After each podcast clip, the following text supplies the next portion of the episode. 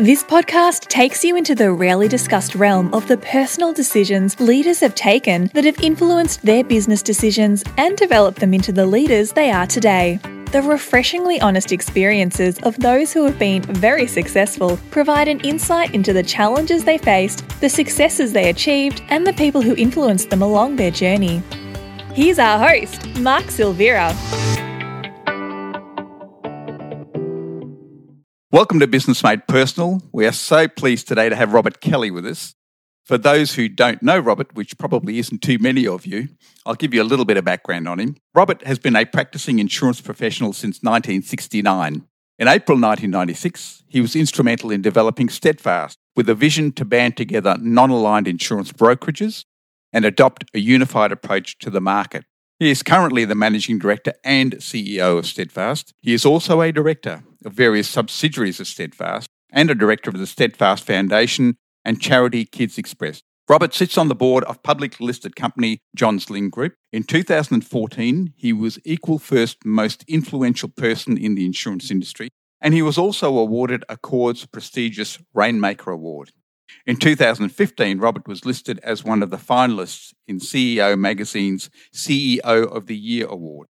Robert has been for the last 16 years and continues to be the claims manager, believe it or not, on the Steadfast Professional Indemnity Program. In 2016, he was awarded NIBA's Lex McEwen Award. So pleased to have you with us today, Robert. Thank you, Mark. Thank you for the illustrious introduction. I hope I can live up to it. Oh, you already have, my friend. Don't worry about that. So, going back, rumour has it that you did two years at the University of Technology in Sydney. I'm interested to know what you studied over there, Robert. I did two stints at the University of Technology. The first one was to get um, partway through an accounting degree, not ever wanting to be an accountant, but realizing that uh, in my mind, and I think in practice as well, I lacked in that side of my business acumen. Uh, I lacked in a lot of ways in business acumen, but that was one that I thought was germane to being successful. So I went through and did and did about two years of accounting on a part-time basis till uh, uh, I felt that I had a full grasp of, of the nuances of of a balance sheet and how you put together a capital, the capital accounts, and and indeed control of expense and, and income from that. And then I did a, a degree in risk management there at a later a later time. So I'm a, a double alumni from that uh, august uh, operating um, uh, entity called University of Technology. It wasn't those days; it had a different name in the earlier days, and then it became the University of Technology. I want to come back to the education piece a bit later on when we're speaking. But the other thing I found out about you through my sources is that you were selling life insurance early in your business career. Yeah, that's how I started in insurance. I had um, aspirations to be a lawyer uh, when I left school, and I was going to do the SAB, the Solicitation Board. And then my local lawyer, who was going to make me an articles clerk, said, Can you take a, a gap year? I went, Yes, can I take a gap year? I didn't want to go to university anyway. Okay. And so I worked for a couple of years for a company, and, um, and then it, by that stage, I'd, I'd, I'd, had the taste of what commerce was like and what, what work it was like, and, and that I, I had an energy for, for business. I think in those days I had no experience, but an energy. And so I thought I'd, I'd try and put that energy to, to other uses. And uh, I worked for a company called Flooring Distributors who were, who were uh, importers of uh, Felton Textiles, New Zealand's carpets and, and the uh, Armstrong brand of uh, nylon flooring out of uh, America. I made a success of that, and uh, I was um, uh, given the territory of uh, the far north coast and the city, and I did the occasional uh, trip to Melbourne when I was, I guess I get stage, I was 18 and a half at that stage, 19. So I worked there till I was about just on until 20, and then I decided that I would um, look for something else to do. I, would had a successful career there, and I applied to a company called Nelson and Robertson to be their South Pacific sales promotion manager, based in Papua New Guinea. And somehow I jagged the job. I did put my age up four years, but that was uh, I was a big guy, and uh, I, I, got away with it. And the first thing they did with me was they sent me to. Uh, I had a month of indoctrination with the company in Sydney. I found them to be stodgy and old-fashioned. They were an island trading company, mostly around the uh, around the Pacific Basin uh, or the Asia, uh, the, the Pacific area. And uh, the first job was to go with the general manager and spend six weeks in Papua New Guinea and going all over that uh, area and, and parts of the Pacific to see what they did there. And then I was to come back to Sydney and I was to go back up there and be based out of uh, Lae and operate. So we, it was a, a, cohort of him, myself, and then the chief clerk of a company called um, Bankers and Traders, which is the B in QBE. And after about a week, I, I said to the chief clerk, uh, Vance, uh, I said, what, what do we actually do for you? He said, You're our agents all over the Pacific. He said, How does that work? He said, Well, you sell our insurance product, you bank the money to our account, and we send you 33 and a third percent of that back. And so I thought, my God, after a couple of days, I thought, this is so I, I actually did an intensive course over the six weeks of what happened about insurance, I guess, agency at that particular time, but the relationship between distribution and manufacture and having a field of influence that you could put it through. So to cut an incredibly long story short, I came back and I resigned from the company, much to the chagrin, I must say, of, the, of them. I had to go before the board and say, look, it's not going to work out for me at all going up there. I'm not suited to what you want me to do. I don't see that that's what it is and what, what I'm going to do. So, as luck has it, a fellow called Fred Alderton rang me who, who uh, to update my life insurance. I said, Fred, it's a bad time to call me. I've just resigned my job and I'm going to get into insurance. And he said, we should do lunch. And so I started uh, uh, the next week in a traineeship to do life insurance. And that's how I got into it. I never wanted to be a life salesman. After about three months, in fact, in I started there in the February of 69, and by the June of 69, I'd earned more money than what I'd earned in the prior 12 months, uh, and I was getting a reasonably good job. So I quickly decided that I'd get into general insurance, and, and the first person to give me opportunity was a fellow called Lawrence J. Adler, Larry Adler, who gave me a, a cover book for FAI, uh, fire and all risks in those days. And off I started, and I set up, set up a company with no experience whatsoever and called myself an insurance broker. And um, I think six years later, I went broke for $114,000, which was great. The next seven years of my life paying back the $114,000. People go, wasn't that a fantastic experience? I said, you've never gone broke and had to pay back that sort of money. It's not a great experience. It's a stupid experience. Okay. It certainly made me understand. That's the reason why I went and did, um, did accounting. Tell me about 1974, where you did go, you did sort of lose everything because you were doing very, very well prior to that. Yeah, yeah. I had 19 people standing, working for me. I had 11 cars, and I had got into uh, selling life insurance through a subsidiary with a fellow called Dennis Preston, who was protege of, uh, he was a St George footballer and a really good, friend, still a friend today. And we had a whole lot of guys on the road selling life insurance. And and one day and one month, instead of getting, it doesn't sound like huge money today, instead of getting a commission check for 40 odd grand from the Phoenix in those days, I had um, uh, 40 odd grand taken out of my cash flow. Anyway, I, I was inane and stupid in those days. I thought, oh, I'm, broke. I better put myself into, into liquidation and get out of this. And uh, I always remember I went to John O'Brien, who was in a company called, I think, Pegler Ellis and Co., and said, he'd, he'd gone to the same school as I, uh, a few years ahead of me.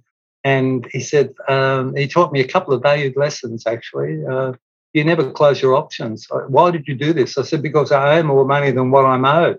He said, so does about 80% of the other people walking around the street. They're in that position. So I was young and I was inexperienced. I thought I was brought up a Catholic and I thought you had to own up to your problems in those. So everybody thought I was a crook. I wasn't a crook. I was an idiot. Okay. And so I shut it down. Uh, it cost me a marriage, cost me a lot of friends in those particular days. Although one of my closest friends there was there was a fellow called Brian Salisbury, and he, he and I re- rekindled, and we're still pretty tight mates nowadays. So life's a journey, Mark. Life's a journey. Oh, absolutely, Robert. And we've been through some of it together. We're in the early steadfast days, and, and we'll talk about that in a little bit. But just want to understand, you know, when things like that actually happen, I would imagine you'd been gutted, right? You'd be you'd be thinking, I've got all this money to pay back. There's people sitting on the end of this. My marriage is not going to work. I'm losing friends. What was happening for you mentally at that point? Do you remember? I think at that stage I was like a a car hitting a brick wall. The reality of life hit me. Um, I was um, it was interesting. You, I went and drove a taxi, and I, I did cleaning and stuff like that. I sold my yacht. Uh, I gave back my Mercedes to the lease company. I managed to get enough money to buy an 1100. And uh, I worked um, a fellow for a few months called Col Delaney from NG Delaney Insurance, was the ex-police commissioner's son. And I said, I, I can't work in the insurance broking industry anymore. I just can't face people. I had a pretty close relationship with Jack Gibson. A lot of people don't know who Jack Gibson was, but he was he was a fairly successful, a very successful football coach in rugby league, and a fellow who uh, who I played squash with on Wednesdays. He was a lot older than me. He was 18, 19 years older than me. Piece of business that I'd placed with one of the insurers was to insure his Cadillac, and uh, he smashed it up. And the insurance company uh, didn't honour the policy. And I thought, oh, this is going to be great. Jack was a, a fairly tough guy in those days, and uh, not a man to mix words. And I was living in my parents' uh, hotel um, because I'd, we'd separated and I was getting a divorce and stuff like that at that stage. I rang up Jack and I said, Look, the car's not covered. I'm in trouble. And he said, Leave it with me. Anyway, uh, my mother came up and said, You won't believe who's in the bar. Uh, Jack Gibson, now, who's pretty famous in those days. And the whole bar looked at him. So I went down. I thought, Well, this is it. Uh, he arrived with two of his um, what I would call uh, henchmen, guys who worked in his business. Um, and uh, he said, I want to have a talk to you, Kel. And I thought, oh, this will be great. I'm going to get the hell out of me, but I deserve it. He said, You're not a crook, you're an idiot, Kel. You got a lot going for you. He never only ever called me Kel. He said, uh, and he said, I don't think you did any of this deliberately, and I think you're a victim of your, of your own inexperience. So he said, I'm going to let you off. But he said, I want you to remember this for the rest of your life that at a time when you were down and people could have kicked the crap out of you and you deserved to have a cap prick out of you, I gave you a break. So I want you to think about that through the rest of your career. And it's something that it's funny how something spins in your mind. And I guess I was grateful for that. And I took his advice and I have adopted that philosophy all through my career. So even people that I haven't um, had a lot of regard for, I've never, ever, ever put them into a position where I was in a, in a gotcha situation. So I learned very quickly from that. And I was very pleased that I could say Jack Gibson had been a friend of mine for a decade. And, and it's interesting, isn't it, that you couch it in that sort of frame because those sorts of things can be absolutely pivotal in terms of what you do in your working life and whether you then choose to pay it forward as well. And having known you for a couple of years 26 or 27 years. Yeah, that's right. So I know that you've actually done that, right? And eh, do you credit Jack Gibson with that? Yes, without a doubt. He, he's the guy, he is the epiphany in my life at a time when I was down and people didn't want to talk to me. People thought I was a crook. Okay. And here's a guy that was very influential and I'd cost probably $3,000 to in those days or $4,000 to, gave me a break. Saw through a lot of my inadequacies and a lot of my stupidities and a lot of that and gave me a light at the end of the tunnel to say, you're better than where you are and you're an idiot for what you've done, but I'm going to give you a break. That was a pivotal thing in my mind to actually transcend the way I was thinking about myself and also give me at your darkest hour to have have a bright light come and shine on you and give you a way forward. It was wonderful for me, absolutely wonderful. So, what was it that he saw in you? What do you think was going through his mind when he made that decision?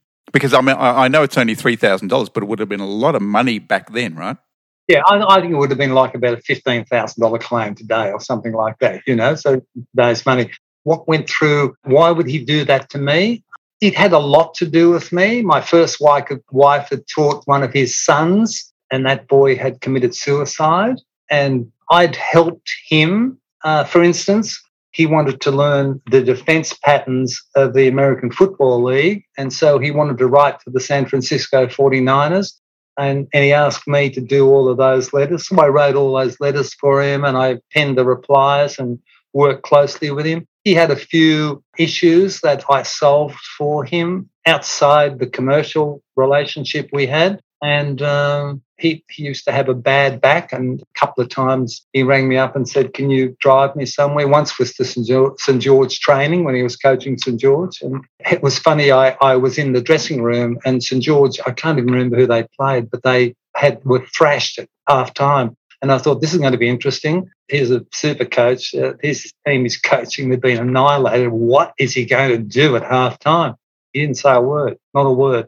He said nothing. And I thought, and so I couldn't believe it. I thought, I didn't talk to him after. Uh, so on the Tuesday, driving home, I said to him, You didn't say anything at half time, right, Guva? And he said, There was nothing I could say. He said, We'd practiced everything. They knew what to do. They knew the game plan.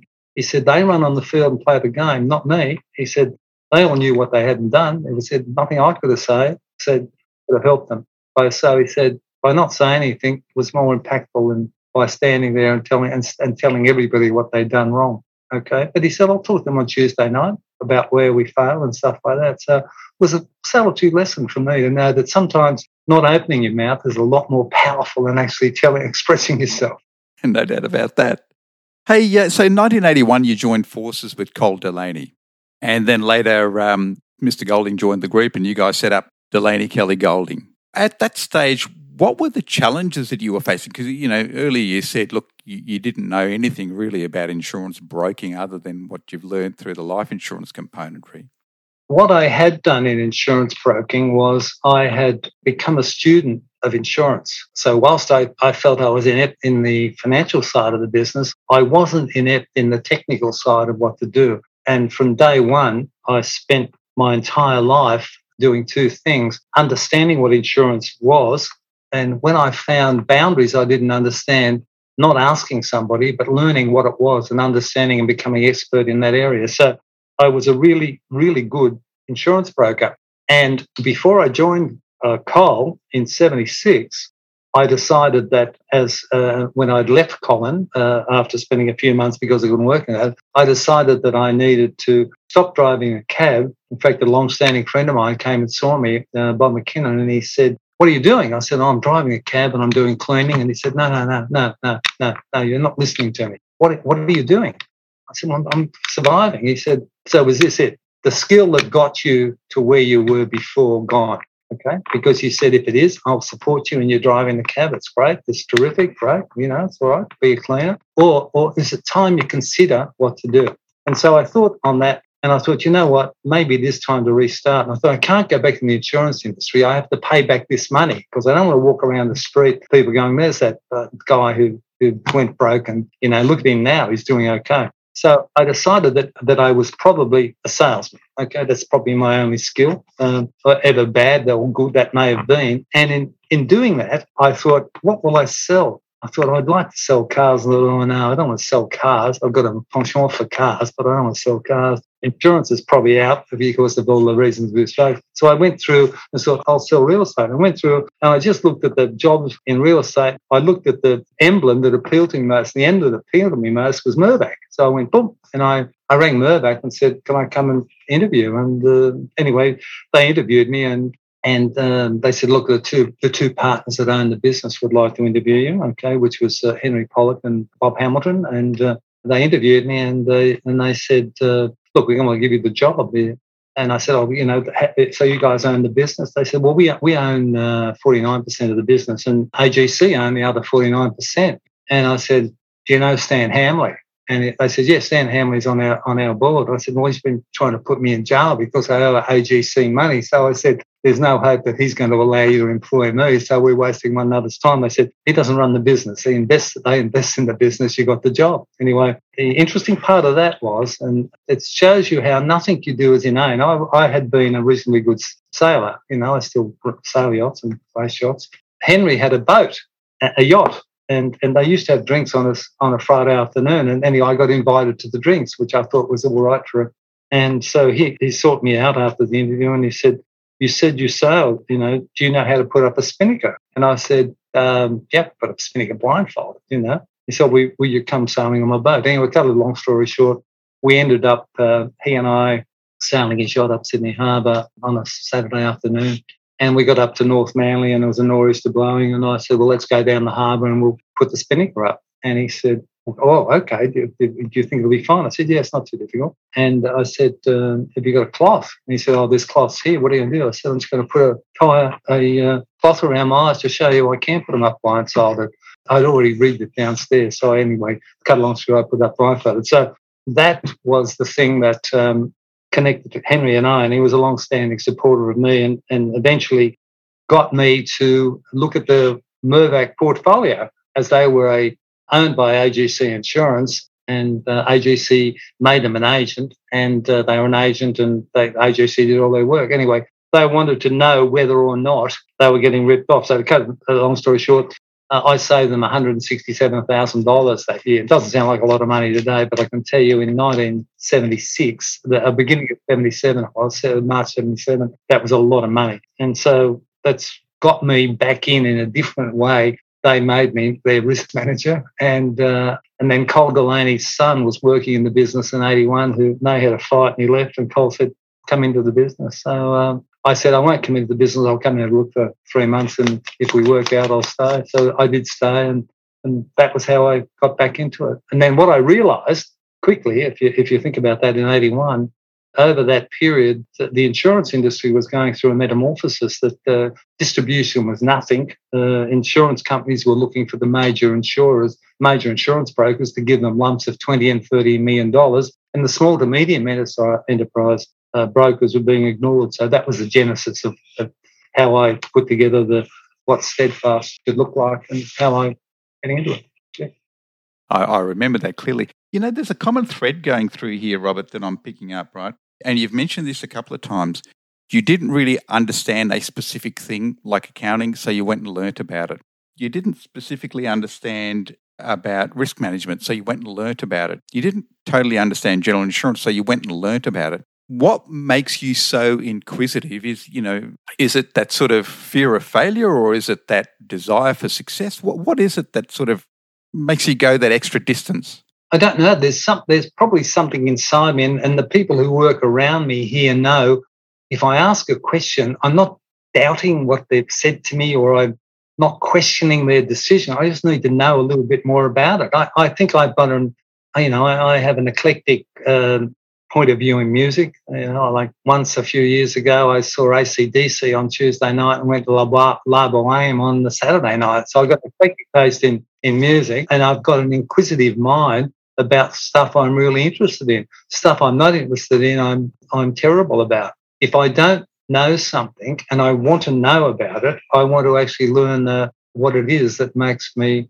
makes it tick from that point of view. That doesn't mean I don't you know, running a public company rely on a whole lot of people, but still in all, the people around me know that I know a lot about what we do. And if I ask for specific, I actually want to own that. I don't want them to say, this is the answer. I want them to tell me the rationale for the answer. So I've always got to have to know the rationale for the answer. It's something innate inside me. From the other people are interested, uh, will, will be happy to rely upon them. I do rely greatly on the people around me and I respect their expertise, but I never want to be in a room going, oh, is that how it happened? I want to know why it happens.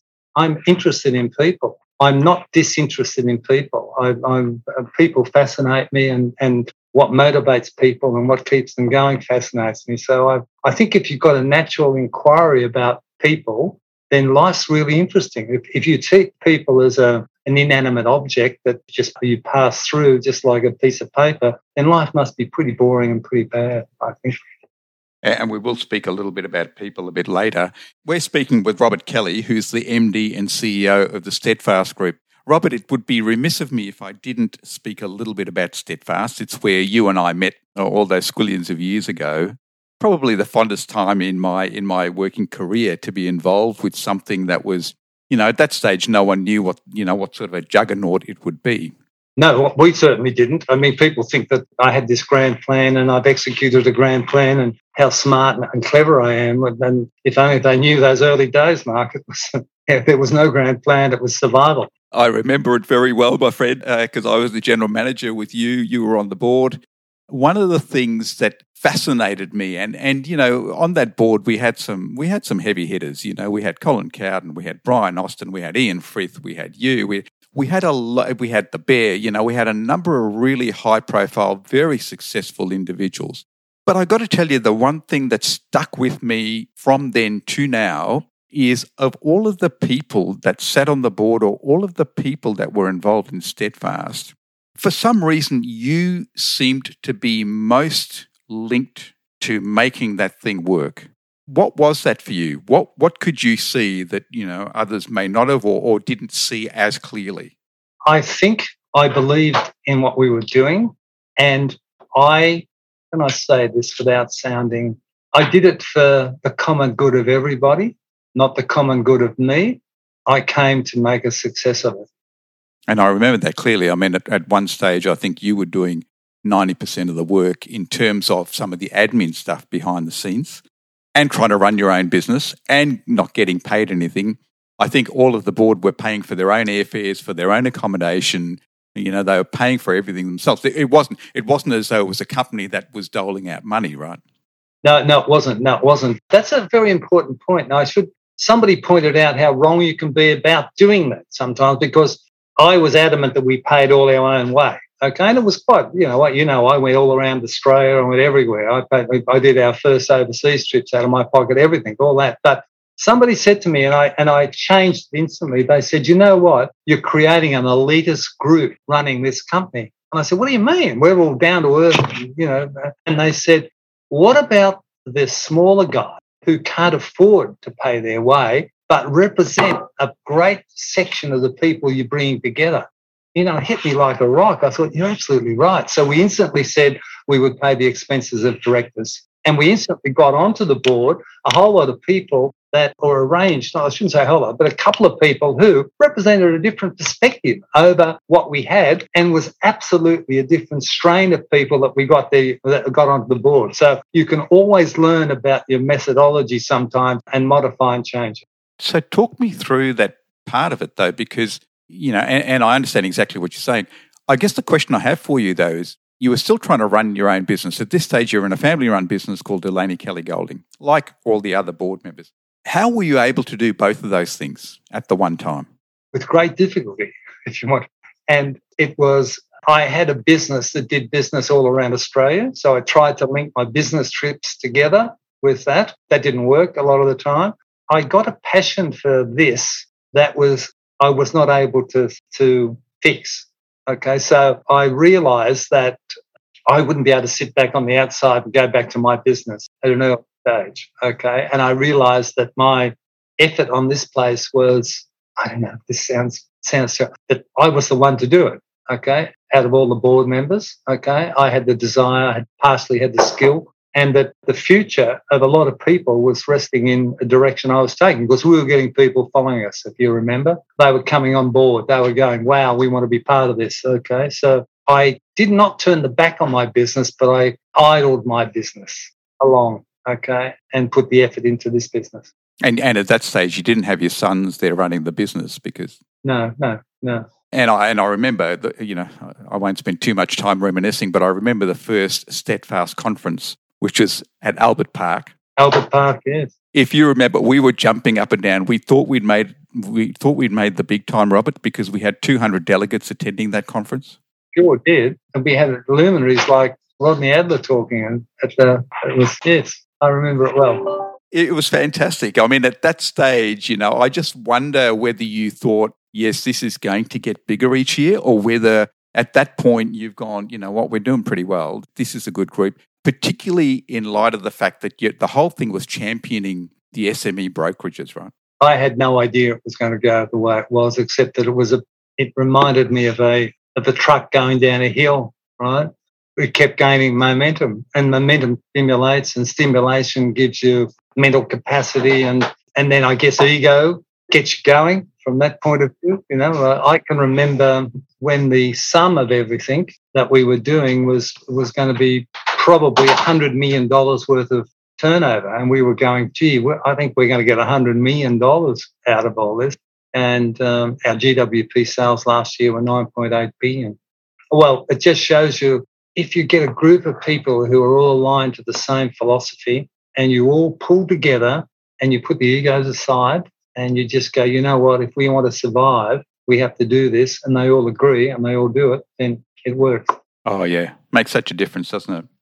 I just want to run you through the Sydney Morning Herald in 2013 ran the headline Kelly, a steadfast and ageless CEO. What is it that keeps motivating you to keep doing what you're doing? Um, I really like what I do. It's I work in a stimulating environment, and I never consider what I'm doing as work. I consider what I'm doing as, gee, this is a, this is fantastic. We've done stuff that's good. I'm blessed to have a group of people around me that are smart and intelligent and we can run off one another. And um, every day is different. Uh, it's not the same old, same old all the time. So it's kept me young, I guess, in many ways. I, I mean, I, I, every time I forget something, I think, oh God, am I getting old? Then somebody 30 years younger than me forgets and cocks something up and think, oh, I'm, maybe I'm still, I've still got it. No, I mean, I think keeping your brain active and, and uh, sometimes uh, the weeks are very active here is a stimulation beyond any other stimulation between monetary stimulation, between physical stimulation. It's just wonderful. It's self generative. It's like kinetic energy, this place for me. It keeps regenerating me all the time. And at the moment, I've got my health and my energy and my strength, and I still exercise. I still do sport. I still I still ski. I still race ocean race my yacht. I still ride the occasional motorbike. I don't think I've put a timeline uh, uh, on when I'm going to get old. But I guess I will get old, I suppose. I mean, I don't know. We're all getting older, but it's, it's really a question of whether we're still able to value add value, right? That's exactly right. I mean, in the day I think this thing's passing me by, with the day I'll be out the door.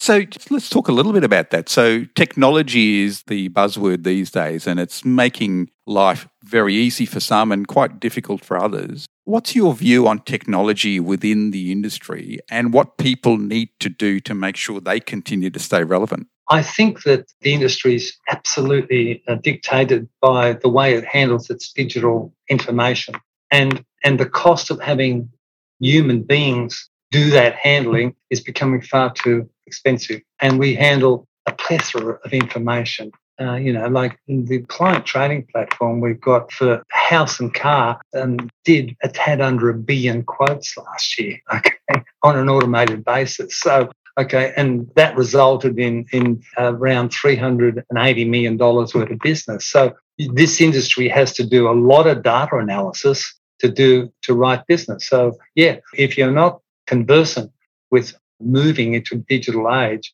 you should get out of this industry. Unfortunately, it's remained the way we operate. We have to handle the digital data efficiently and we have to not have too many human hands touching it. I'd like to move across to a different topic, which is more, you know, because we've got a lot of listeners here who, you know, come from different backgrounds. Some are new to the industry, some have been in the industry a little while. You know, one of the things that, that's often often said is that, you know, successful people are a result of the mistakes that they've made, but more importantly, what they've learned from those mistakes. What do you think you've learned from your mistakes? I think that there's some, what do they do? They say a fool is somebody who keeps making the same mistake.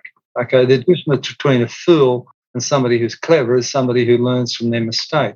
And I think, I mean, every time something goes wrong for me, I deconstruct what occurred and how I could have done it differently, and how next time it occurs, I'll pay reference in the back of my mind as to what occurred last time. It's convoluted to say it that way. But if you don't, I often see people that are highly successful who never make a mistake. And I know that's not true. And I know that in the purvey of what they look after, people go, you know what? He never admits his mistakes. I think if you, I think the number one thing you've got to do is admit your mistakes. You've got to be accountable to yourself first and all the people that are that are affected by that mistake, and and you've got to have enough uh, wherewithal within yourself to reload again and make sure you don't do the same thing a second time around. Yeah, absolutely.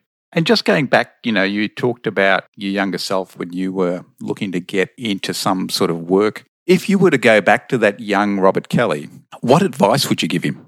Listen to what people told you ask questions, align yourself with people that, that know what they're doing, and never, ever, ever think that you've got the game sewn up. I was fortunate. Till I was about 25, I never found anybody smarter than me. Then I went through this absolute epiphany of hate and hell, and I spent several years thinking, I'm the dumbest person in the room.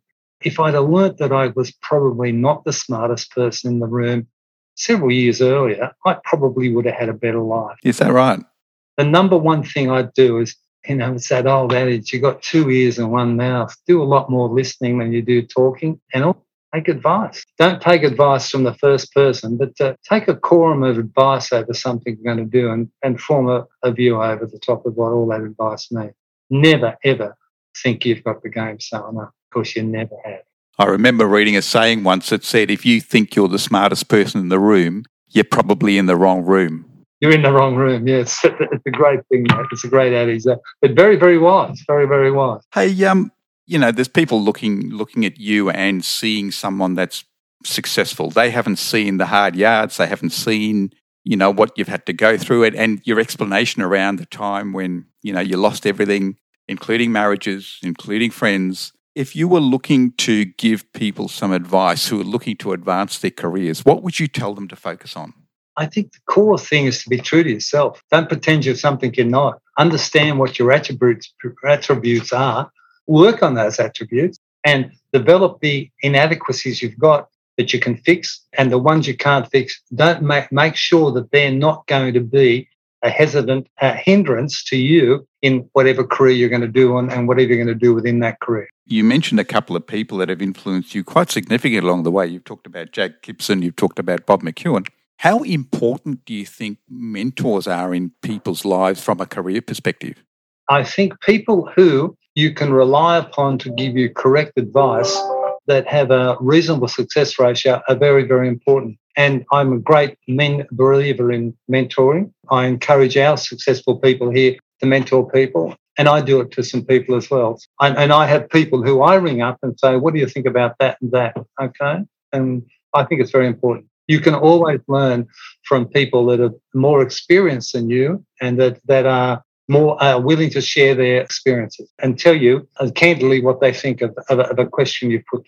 And the point that you make is quite intriguing to me because, uh, you know, and you would have been the same. When I, you know, fell into this industry, and I say that because most of us didn't choose it, when I fell into this industry, I had plenty of people around me who were much more experienced campaigners who knew how to underwrite, they knew how to settle claims, they knew what to look for. Do you think we've lost a little bit of that these days in our current Australian insurance environment? I think the transition from the mate type placing of insurance and the traditional lines of communication between over to ask somebody to do something, they're probably gone. And I think the, the margins that are so fine in general insurance now because of all of the weather events, because of the, uh, the very state of the competitive nature of capital when it comes into the general insurance market, I think it's very, very important to understand that yes, it, it, it's changed. Um, that whilst this is a people business in distribution with the clients you've got, in general insurance, it's now becoming a capital game very much so. And disciplines that uh, in days gone by went out the window have got to be germane to the way they operate nowadays. And we're seeing that in the current uh, environment in the general insurance industry, where it's, it's, it's what's classified as a hard market it's not a hard market. It's just the pricing mechanism being just adjusted to try and get the insurers back to a, a profitable margin. That hasn't happened just yet. So, yeah, I think it's it's very and very important to understand that although it's a people business, it's now very much a capital business as well. And return on capital is absolutely the main the main game for the general insurers, and they're not doing it as well as they should. And in some cases, and do you think that's to the betterment of people involved in the in the industry? Makes it more, it clarifies more the way the business is done and it clarifies more about things outside price and more onto serviceability, um, claims management, and takes away from, I'll fix this for you, Jack, Jill, or whatever. Okay. That's why I think long term it's better. It's better. So let's just talk about serviceability for, for a moment. I mean, one of the things each year, the Roy Morgan image of profession survey comes out. You know, they, they rank 30 professions. Insurance brokers consistently ranking in the bottom four of that 30, you know, just, just above used car salespeople. What do you think we need to do to change that view of from the general public's perspective? I think the disconnect between uh, insurance brokers and insurance companies per se is blurred. And I, the delineation between uh, distribution and manufacture is blurred in the consumer's mind. And I think a poor experience sometimes when people ask about insurance brokers is merged into a poor experience that the consumers had uh, with an insurer. So I think it's very difficult to change that perspective other than to say this in defense of our industry and I mean, I'm fortunate that I represent in our network just under 40% of the intermediated business in Australia. Okay, so we can talk with a little bit of authority. The retention rate of most brokers is in the high 90%. So if the public perceives that we're not trustworthy and down the bottom end, they're in that 2% that leaves us every year, not the 98% that stays with us. And, you know, just underlining exactly what you just said, I think the, the AFCA stats came out not so long ago, and the number of complaints against brokers was absolutely minimal. It was negligible. Which is fascinating.